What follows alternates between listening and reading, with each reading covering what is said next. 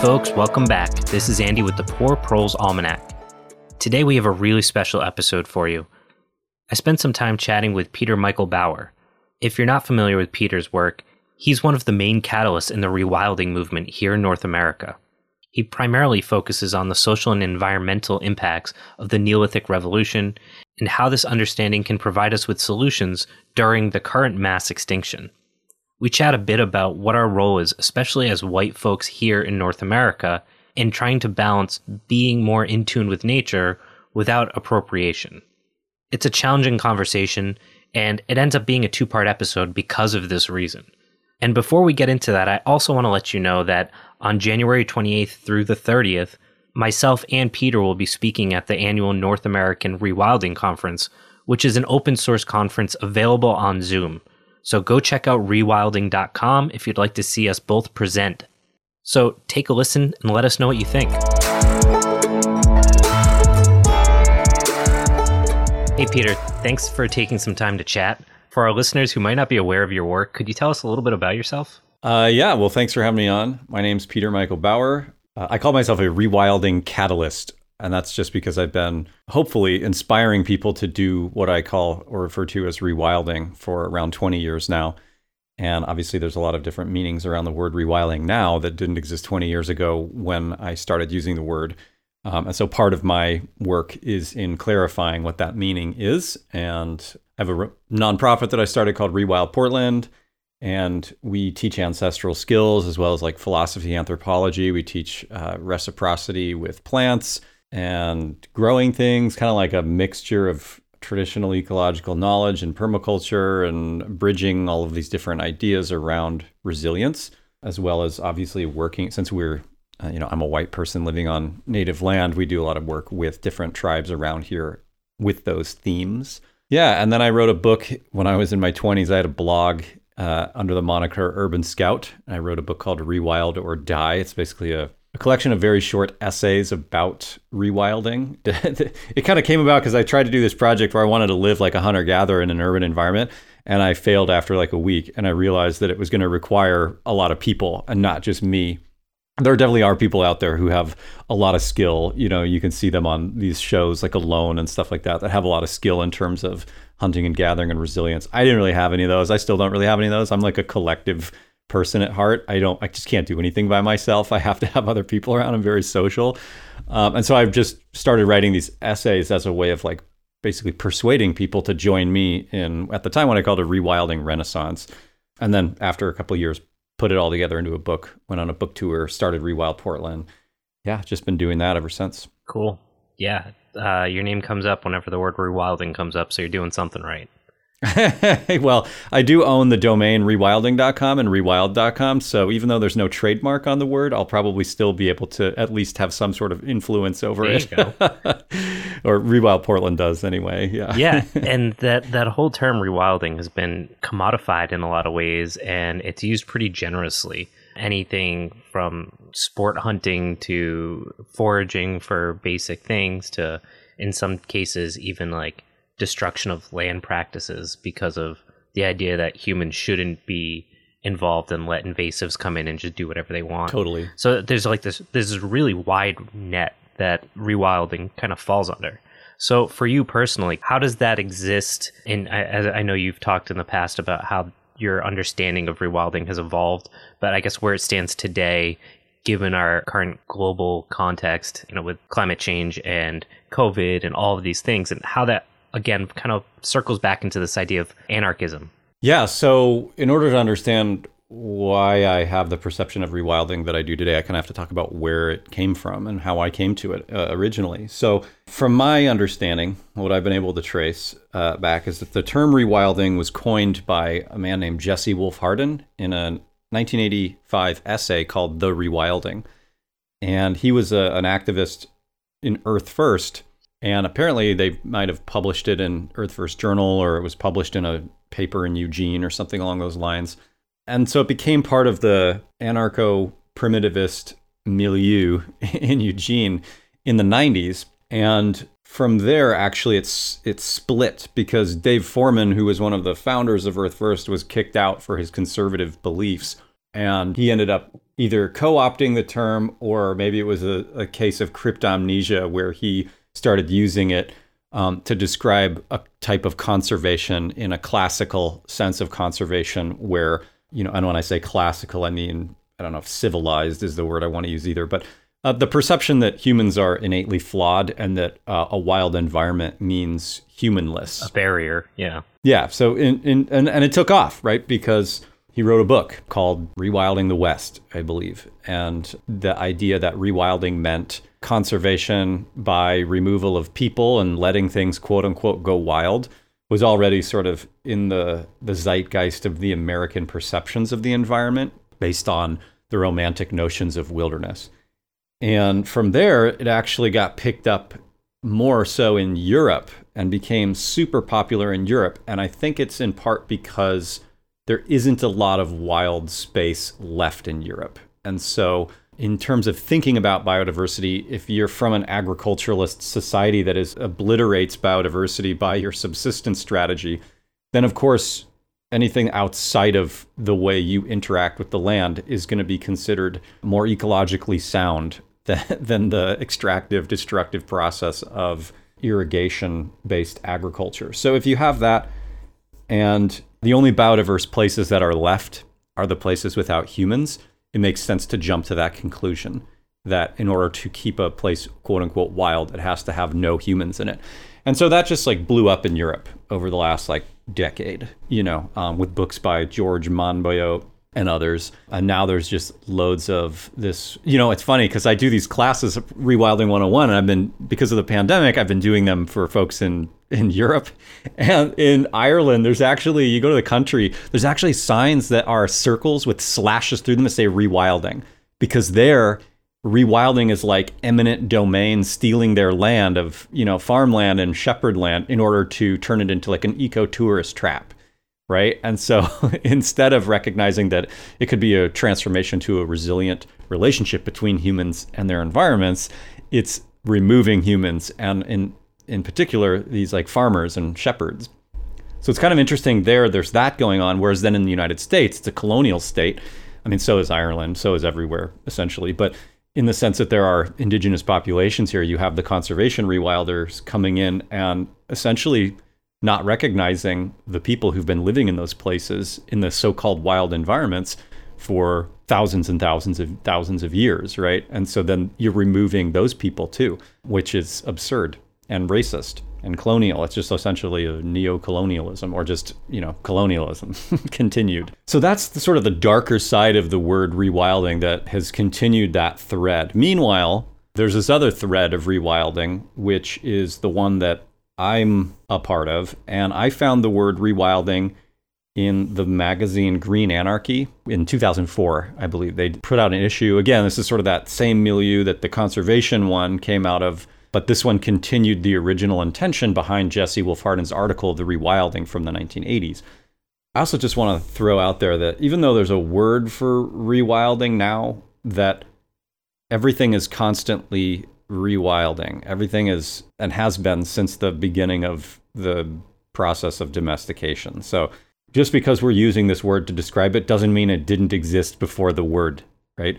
Yeah, I would say like domestication is almost like a force against another natural force. When we imagine it being static, it's just that those two forces are equally pushing against one another.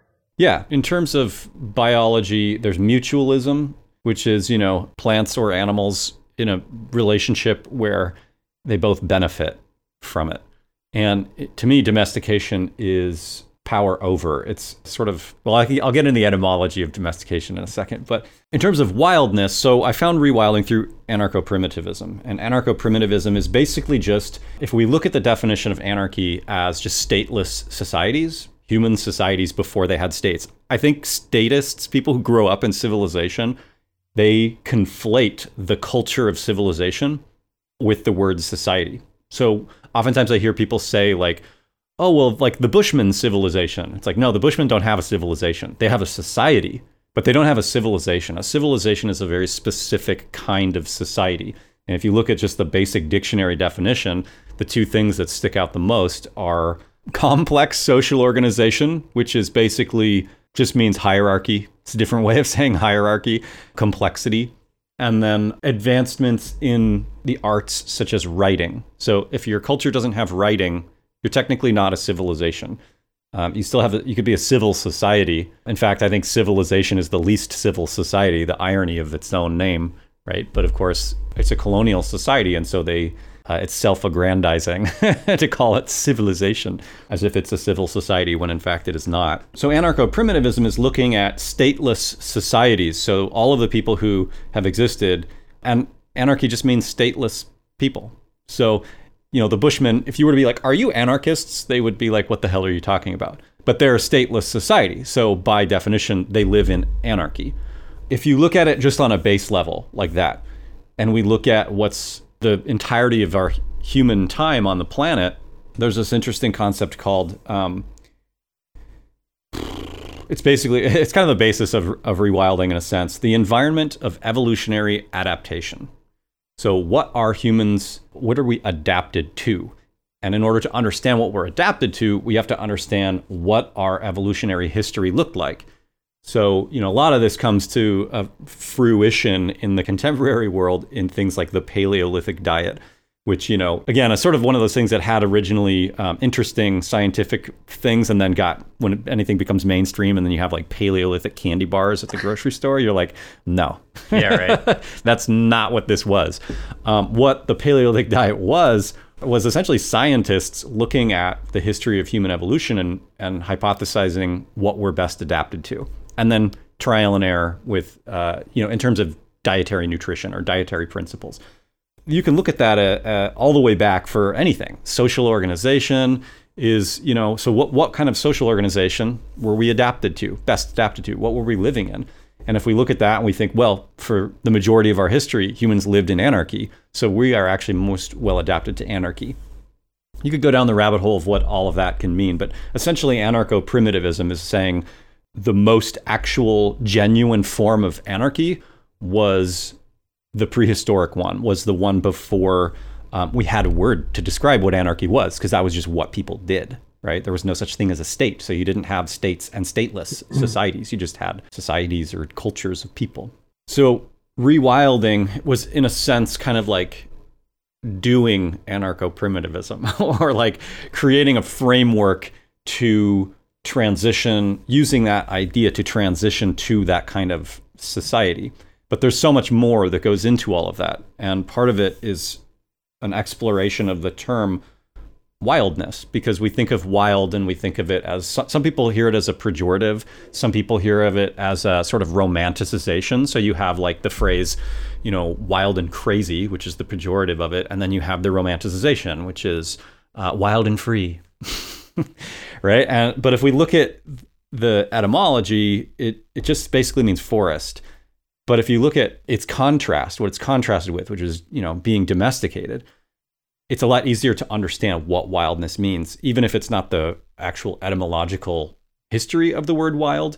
If you think about it as willed, and domestication is the process of breaking the will, then it makes a lot more sense in terms of that form of relationship, right? So a willed relationship is potentially more of a mutualistic one, and a domesticated one is the breaking of will. Like we say, we're breaking a horse, right? What does that mean to break? What is being broken when you break a horse? It's their will, it's their autonomy, it's their spirit. And so domestication is essentially potentially mutualistic relationship gone awry.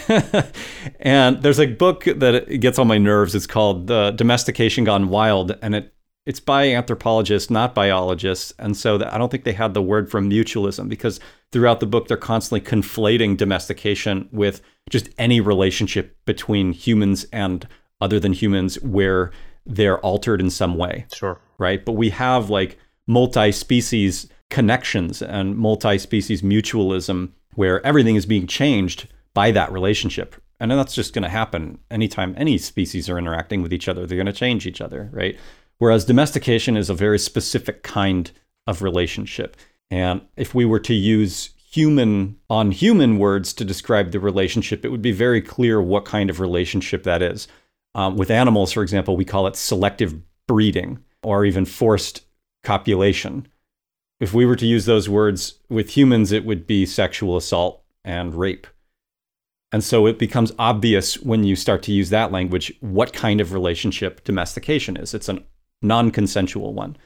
That's not to say that there isn't like a gray area between mutualism and domestication where one species might benefit more than another, or there might be between two people, there's oftentimes confusion between consent when it comes to consent. Some people don't understand if they had it or not.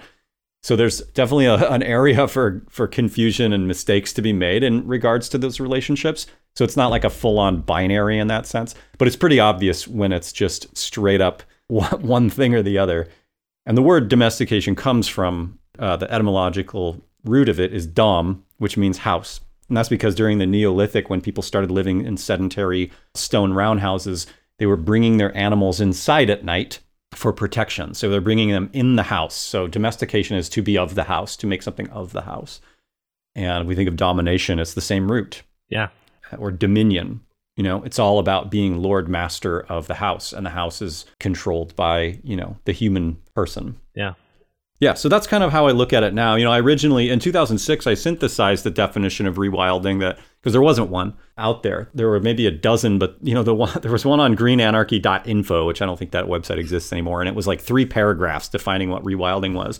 And then there was another one on rewild.org, which doesn't exist anymore, and that was created by the Wild Roots Collective people.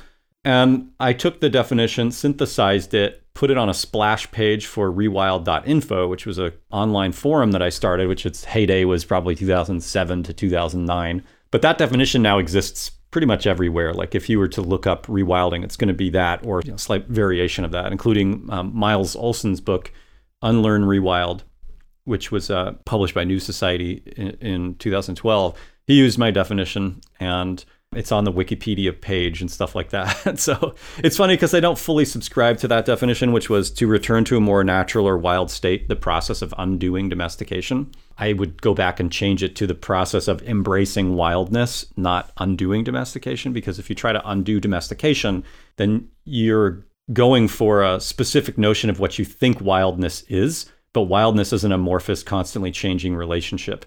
And so if you start to try to undo domestication, by the time you got, to, if you were to think, I'm finally undomesticated, you would just be domesticated in a different way. Yeah. Right. It's this idea that wildness is a static thing that we can return to versus this exactly. evolving thing that is based in place and time. Exactly. Which you can't can't go back in time, so you can't go back, you totally. can't go back, which yes. I think gets a little bit lost and is a is a subtle nuance but really important when we talk about these things. And I think it's a, a piece that, especially on the left, whether it's in anarchist circles or not, sometimes we forget that place and time component. Totally. So, like with with that framed up, rewilding has become kind of this cultural thing, especially during COVID, where people have realized like some of the shortfalls of the world we live in, especially with like food supply chains and things like that.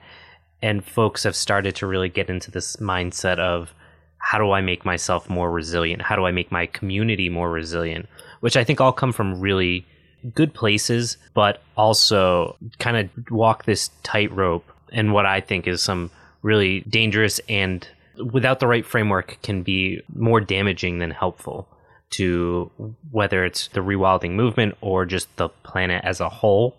So, you know, one of the things that I see a lot of and is becoming really popular today is that folks are trying to replace things with natural alternatives. So the idea of okay, you don't want to hoard toilet paper. What leaves can you know? What trees can you like go harvest leaves from right. or whatever? Yeah, like yeah. foraging is just becoming a, a big thing, which in a way is a really great thing. It's reconnecting people with their natural environment around them. But at the same time, we're not shrinking or reducing our consumption based thought processes.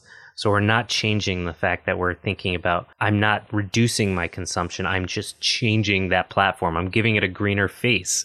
I was just wondering, as somebody that spends a lot of time teaching this stuff, is this see something something you see happening out in the real world, or is this more like an internet fad that doesn't make its way to like the actual on the ground action? And if so, what kind of remedies do you see to this kind of activity? Yeah, that's a great question. Yes. I mean there so there's multiple facets of this, right? There's the people who are doing it kind of performatively on Instagram or whatever as like a way of, you know, look at my beautiful life, or I'm foraging for nettles in the springtime in my beautiful basket, and you know, um, follow me and yada yada. And then there's people that are like the capitalist mindsets that are selling products like deer antler velvet extract for boners or something, you know, for for um, impotency. Oddly specific. Yeah, yeah, or yeah. So you know, I mean, it's just fascinating to kind of look at this. But the main missing component there is that as any as any movement gets larger, people are constantly trying to frame it around something they already understand, right? Something that already has a an image in their mind. And so oftentimes we think of like so-called primitive skills or the ancestral skills movement. People now conflate that with rewilding. And that's f- super frustrating to me, but it's like they want to just like, well, oh, what's this rewilding thing? Oh, it's just another word for like ancestral skills. Oh, it's just another word for foraging. Oh, and so they can just continue to do these things without actually understanding that rewilding is this larger context. It's a framework for a regenerative life of reciprocity. This is a, a huge constant battle. It's essentially like an information war. You know, I hate to use the word war, but it's like civilization is constantly trying to maintain its legitimacy, and it does so with ideas. And so we are actually at it. There is an ideological war that's going on that is trying to suppress a lot of these ideas of reciprocity, of freedom outside of the state. And so when you have something like rewilding come up, it's going to be co-opted. It's going to be uh, transformed into things that already exist, right? So the capitalist framework already exists. So how do capitalists make money off of this new word, this new buzzword called rewilding? Hey there, it's Andy from the Poor Proles Almanac. Thank you so much for taking the time to listen to our podcast. As you can probably tell, this content involves extensive research and editing to release weekly episodes. If you think this content is valuable for the future that we inherit, please consider financially supporting this project by visiting poorproles.com and clicking on the Patreon, Venmo, Ko-Fi, or PayPal tabs. Every dollar helps offset our costs for hosting the podcast content and helps offset hundreds of hours of work put towards this project monthly. Thank you for supporting us by sharing, liking, and donating to this project. Together, we can build a better future. I think of like uh, a Slavoj Žižek quote that's like, I think it was when he was at Occupy Wall Street, and he says, "We can imagine the end of the world, but we can't imagine the end of capitalism." That kind of play is yeah. what I imagine when like I think about these Totally. people just being like, "Yeah, we're gonna go have to go forage everything," but like, it, it- there's no thought about like, okay, and then what? Like, there, there's a little bit Yeah, more to it. Exactly. Totally. There, there's an anecdotal story that I tell around uh, foraging in particular. And, and foraging to me, you know, the majority of books on foraging out there are simply written from a position of extraction. And every plant book, there's only one book that I know of and that I celebrate now and actually recommend that is about foraging, in particular foraging in the in the Pacific Northwest. But every book on foraging just tells you if something is edible or not and how to eat it. It doesn't tell you how to propagate it. It doesn't tell you how to harvest it in a reciprocal fashion. It doesn't tell you how to continue the life of the species that you're disrupting. And that is the mistake. And that is where, you know, this concept of foraging is just an age old concept of extraction without any reciprocity. And it makes me think of uh, essentially it's entitlement. As an animal, I'm entitled to just take whatever I want, and I don't have to really consider the management of these species. The best example that I have of this is Rewild Portland. You know, when we first started, we were basically just a bunch of anarchists hanging out in the public parks of Portland teaching skills for free. And because we weren't getting permits or anything, we couldn't advertise. And we basically just had like a little teeny wooden sign with a stencil of the raccoon spray painted on it. And it was like a sort of speakeasy. Like if you knew, you knew what was going on. there was no words or anything, you know. And eventually, like this guy came and started coming, and turned out that he actually worked for Portland Parks, and and um, he hired me to teach an English ivy basket class. It was one of the first ones I ever taught to the um, teenagers there who pull ivy all summer in the parks. And during that basket class, some of the other educators there were like, um, so we hear that you teach free classes every Saturday in the park. Like, what's up with that? You know, and we were like, oh, uh, you know, I'm like sweating, and pulling my collar. Oh, uh, yeah, I guess. Uh, you know, like, how come we don't know about this? Yeah, yeah. I'm like, how come we don't know about this? And I was like, well, we don't get permits, you know. And they were like, oh, well, we'll sponsor you, and we'll just send our staff there as staff training, so you don't have to pay for the permits. And so that like totally transformed us and gave us the ability to actually start getting, um, being able to market it and bring in more folks. But the first thing that then happens when you start to partner with an institution like the state is that now they can tell us they they control what we can and cannot teach. And um, one of the things that we wanted to teach was how to eat stinging nettle, and they said no, pick something else. And I said, well, wait, hold on, why not? Why is it an immediate no? And they were like, well, let me find out. So they go and they're like, they talk to the biologist, and the biologists send us this whole paper that they had done about how over foraging of stinging nettle in the Portland area had caused the admiral butterfly population to decline massively. So they didn't want people to continue to forage nettles or over forage them. I had never heard that before. I didn't know that there was this interesting relationship with admiral butterflies where they lay their eggs on the emerging nettles in the springtime and then they hatch and eat part of the nettle and then turn into butterflies or whatever, however their, whatever their life cycle is that relies on those spring nettles. I'd never heard that. No idea that that was a thing. And I had been foraging. So I was probably partly responsible for that foraging, right? For the decline of the Admiral butterfly. And so I, I started thinking about it and I was like, okay, there's a solution to this. We still want to teach nettles. How do we do this? So I came up with a plan and I approached them and I was like, okay, here's the thing. We are connected to foragers, right? Like re- part of rewilding is this this concept of wild foods and and foraging for them but we want to do so in a respectful and reciprocal way. I didn't understand this relationship existed, and I bet 99% of the public doesn't know this, and you're not teaching this to the public. We have a direct connection to the people who need to learn this information, right? They need to know that there's this mutualistic relationship that's being affected by the disturbance of overforaging. So, what if we still teach this class? What if we teach it at the park where we wanted to teach it, where there's loads of nettle? We teach it, but we don't harvest anything in the class. We go outside city limits where nettle's growing like a weed in different wild places. We harvest it there, we prepare some dishes, we bring it to that spot. We can also transplant a bunch and give away baby nettles to everybody who shows up to the event. And that way they're not just they're going to either be gardening with native plants and growing nettles in their yard, which could stop them from harvesting from somewhere else and encourage if they don't end up harvesting them more habitat for these butterflies. And they were basically like, oh, that's awesome. Yes. And so we've been doing that. I mean, it's been eight years, right? And we've taught that class every single year. And the people who come to our classes are people who are into foraging and um, either for wild food or for medicine. And now it's just like in the zeitgeist of foragers in Portland that there's this relationship between butterflies and stinging nettle and how to go about doing that. And so we took that idea and then replicated it to all of the wild food classes that we teach. So, how do you restore, maintain the species that you're harvesting? So, it's not an extractive relationship, but one of reciprocity. You know, and we teach acorn processing. And at one point in time, acorns were the staple starch food in the Willamette Valley where I live.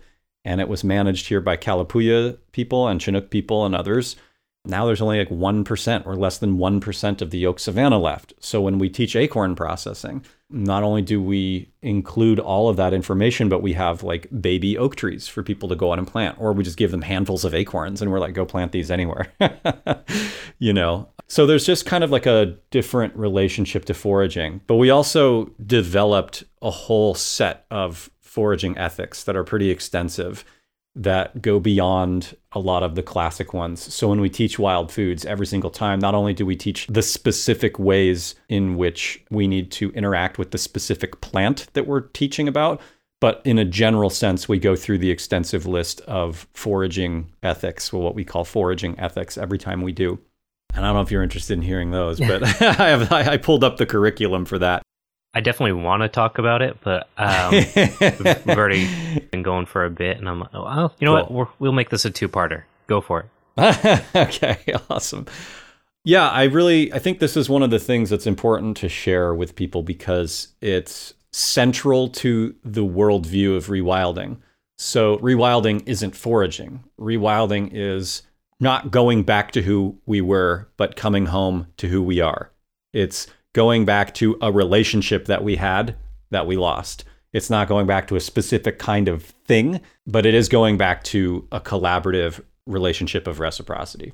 And so this is kind of like this example of foraging ethics is how to look at foraging through the lens of rewilding and think about all of the ways in which we can be in reciprocity with the land. And what that really means to me is looking at how much disturbance we're creating and how much regeneration we're creating. So how can we minimize our disturbance and maximize our regeneration or the regeneration of the things that we harvest? So, you know, in terms of like classical foraging ethics, you have like take only what you need. Right? That's an interesting ethic. Take only what you need. And there's this idea of like sometimes you'll hear a percentage, take only 20% of a landscape. That's okay when you have a traditional society that lives in a place that everybody knows and is everybody's sort of managing and has really good observational skills. But like say you have a park in Portland and I'm a forager and I'm following the foraging ethics and I feel great about it. And I go there and I take 20% of the nettles that I see. And I did it. I followed the ethics and then I leave. And then 10 minutes later, another forager shows up and they take 20% of the nettles that they see and so forth and so forth and so forth. And eventually, every time, it's just reducing the population of that, right? So it's not just about this only take a percentage. It's also about what are you giving back? How are you planting back nettles? and also being able to observe um, and manage those populations collectively. Another one is use what you harvest. That's a classic one. Um, you know, I, I say what that means is plan ahead. A lot of people get excited when they get into foraging. They'll go out and over harvest stuff. They bring it home, and then they didn't realize how much time and energy it was going to take to process those plants. I, I recently uh, there were a bunch of people ragging on this idea that immediate return hunter gatherer societies only work two to three hours a day to get their food. And it's because most people don't actually understand what that meant. What that meant was just food acquisition. So, in terms of acquiring your food, Marshall Sahlins, Richard Lee, and these others who studied with the Bushmen found that the Bushmen in Africa only had to work two to three hours a day to get the food that they needed that doesn't include weaving baskets. It doesn't include making bows and arrows. It doesn't include processing and cooking the food. All it meant was acquisition. And when they compared that to neighboring agricultural societies, what they saw was eight to 12 hours, which is like where the eight to 12 hour workday comes from, where we go to work, but then we come home and we still have to prepare our food, mend our clothing, and these other things, right? Until specialization. But this idea of food acquisition just by itself so, in terms of planning ahead, people don't plan ahead. They don't go and get they don't understand like processing acorns for example like wow it takes it, forever yeah it, it could take me a half an hour to get enough acorns for like a week but then processing those acorns is going to take hours right yeah you know like i i read a statistic i think it was in the book tending the wild that california native people northern california could gather enough acorns in two weeks to last over a year so think about that, but then the amount of processing. Yeah. If you've ever seen the granary baskets, like they their granaries were woven baskets, huge baskets um, that they would fill with acorns. And we're talking when I say huge, I mean you could fit like multiple human bodies in there. There's some amazing. If you look at there's a book called "It Will Live Forever" about uh, by a native woman about acorns and acorn processing. I think there's some pictures of the acorn granary baskets in there. They're just amazing. So just in terms of planning ahead, you know, like this this thing of not letting the food go to waste. So kind of getting into it more slowly and not letting the food go to waste. You know, and then another classic one is leave it alone. So those are the three, like take only what you need, use what you harvest or plan ahead, and leave it alone, which is you get there and you're like, you know what, this patch is pretty small, or I've got enough food. I want to leave this for the other animals and plants that are, that are out here. Those are kind of the three original ones. Yeah, so don't look in my fridge. I've got like three pounds of chokeberries right now that I'm like, I got to go do something with those. yeah, exactly. Yeah, you know, it's funny with acorns. It's like, well, the squirrels will eat them regardless. you know, if if they get a little moldy, I know I can dump them outside, and the squirrels are still to eat them but you know it just it's just a thing and that's why having a chest freezer is good too because you can always throw things like berries in a chest freezer uh, or even acorns or nuts and stuff like that roadkill. I'm constantly throwing roadkill in my freezer because I'm like, I don't want to deal with this right now, uh, which is not actually great because then the the intestines and stuff still continue to sort of ferment in a body and it can spoil the meat. And then it's really challenging to actually skin an animal once it's been frozen like that. Easier to do when they're still warm and fresh, but anyway. yeah. Um, And then there's more contemporary ones that are informed in part just by things like indigenous people's perspectives on things, you know, greeting and talking and singing and praying to the things that you're foraging or the plants that you're foraging is a way of connecting with them on a deeper psychological and sort of spiritual level. A lot of people don't necessarily do that. I just like to be in a state of gratitude while I'm doing it and be saying thank you. And that's just sort of a, another perspective on it. Before you go to the next one, I do want to talk Yeah. about that a little bit because I feel like for a lot of folks, it's hard to not feel like like you're pretending to do like to build those relationships with Mm. the um the local ecology and like giving thanks like it feels a little bit like colonizing in some ways because of the fact that it's like these aren't my practices and I'm doing it because I feel like I should but also I feel kind of Yeah, I think if you're copying a particular tribe or something, then it's more problematic along those lines. But everyone, you know, animism is the base relationship, uh, perception, perceptive relationship of of connection and kinship among all societies. So, or prior to uh, the sort of inanimism and alienation that happens with the longer you're uh, living in a domesticated environment.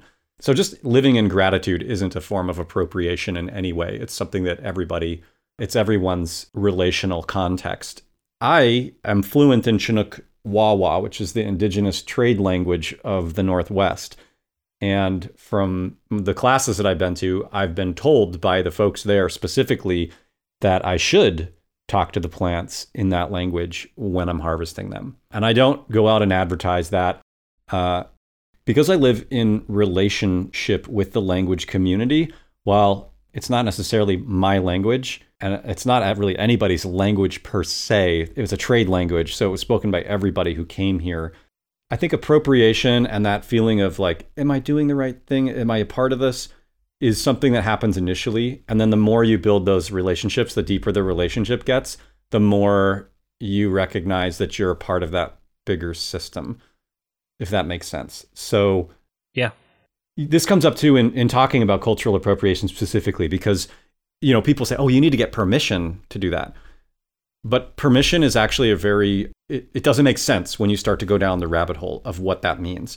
Does, does that mean permission from one native person? Does that mean permission from a tribe? Does that mean permission from the tribal bureaucracy that was created by the US government? What does that mean to get permission? And if you get permission from one person, does that mean you have permission from the whole tribe, right? Does does that so and, and you never will. That's the thing about permission.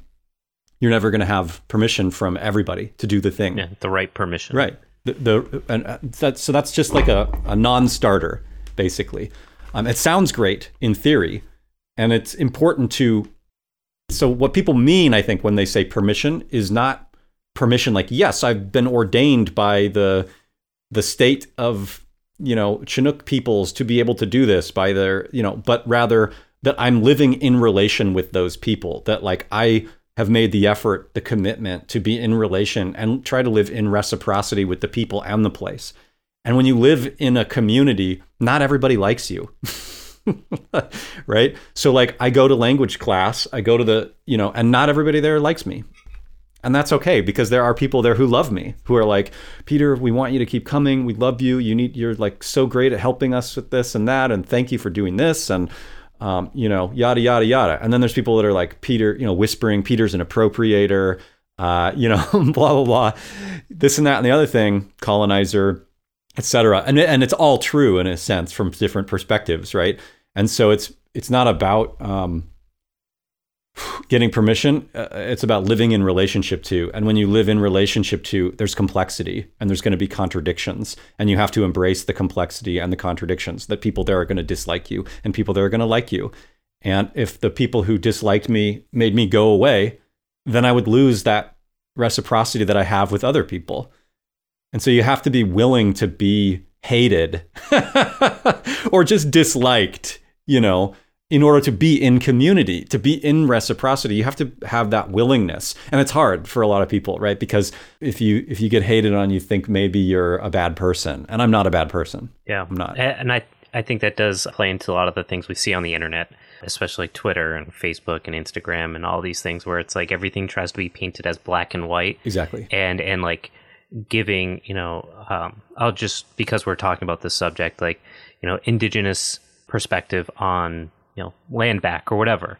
Not every indigenous person has the same exact understanding of what that means, and one person doesn't get to speak for all of them. Totally. Nor does that mean we get to pick and choose which ones we want to listen to. But there's this mul- multiplicity that uh, is much more complicated. Exactly. And I think part of like being anti-racist is like working through those stages of understanding of okay, I'm a white person, I need to shut like shut my mouth and listen, and then also being like, oh, this person doesn't get to speak for all of these people, and also there's no right or wrong answer between these people, but it's their dialogue and evolution of what they want.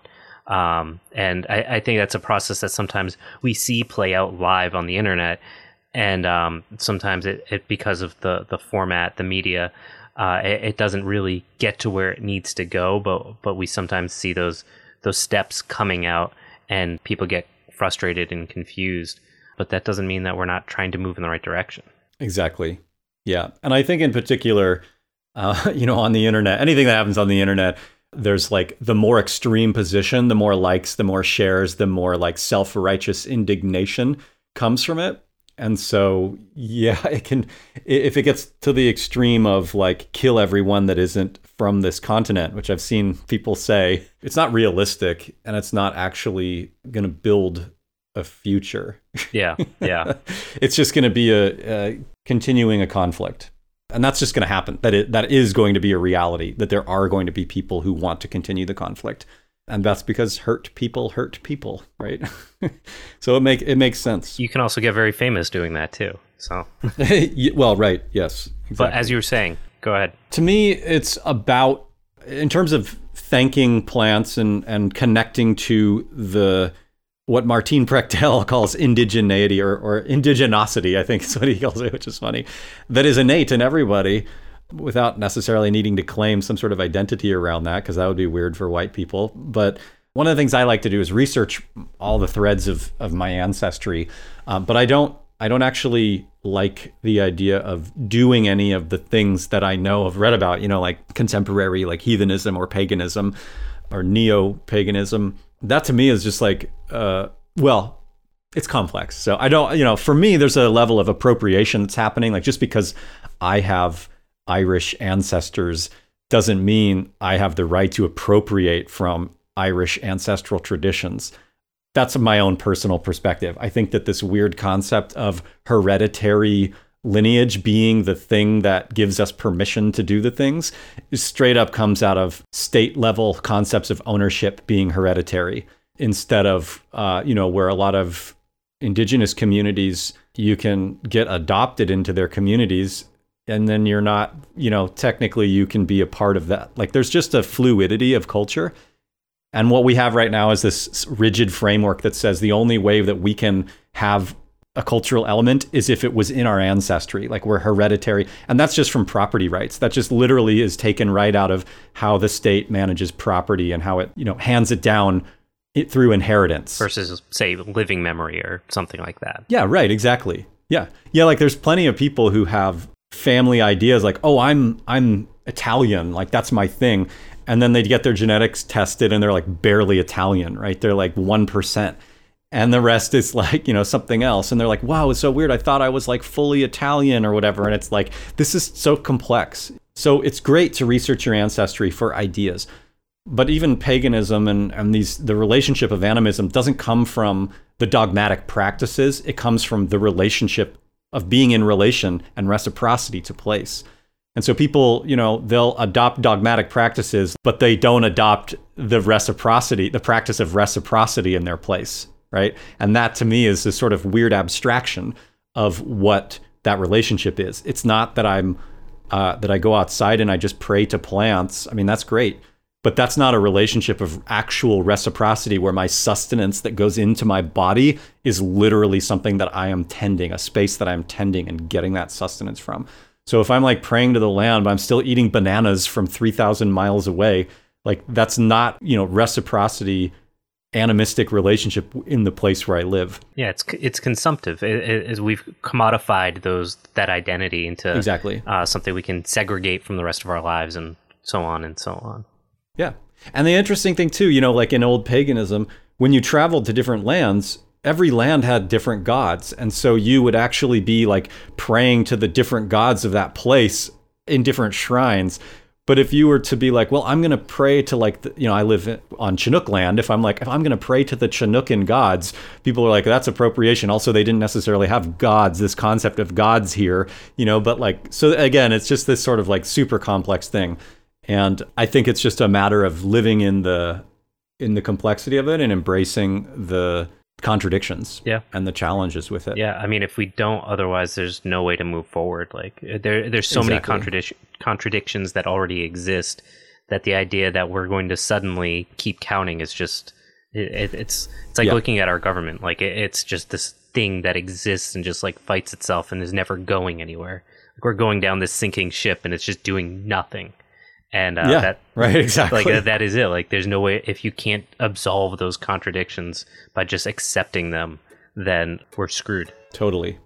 Hopefully you guys enjoyed the first half of this interview. In the next episode we'll be continuing this conversation. To support this project you can go over to patreon or poorproles.com to access our social media on various platforms. And of course support us on itunes by giving us a review which increases our odds of getting new, more exciting guests as we continue to grow. This is Andy, and this is the Poor Proles Almanac.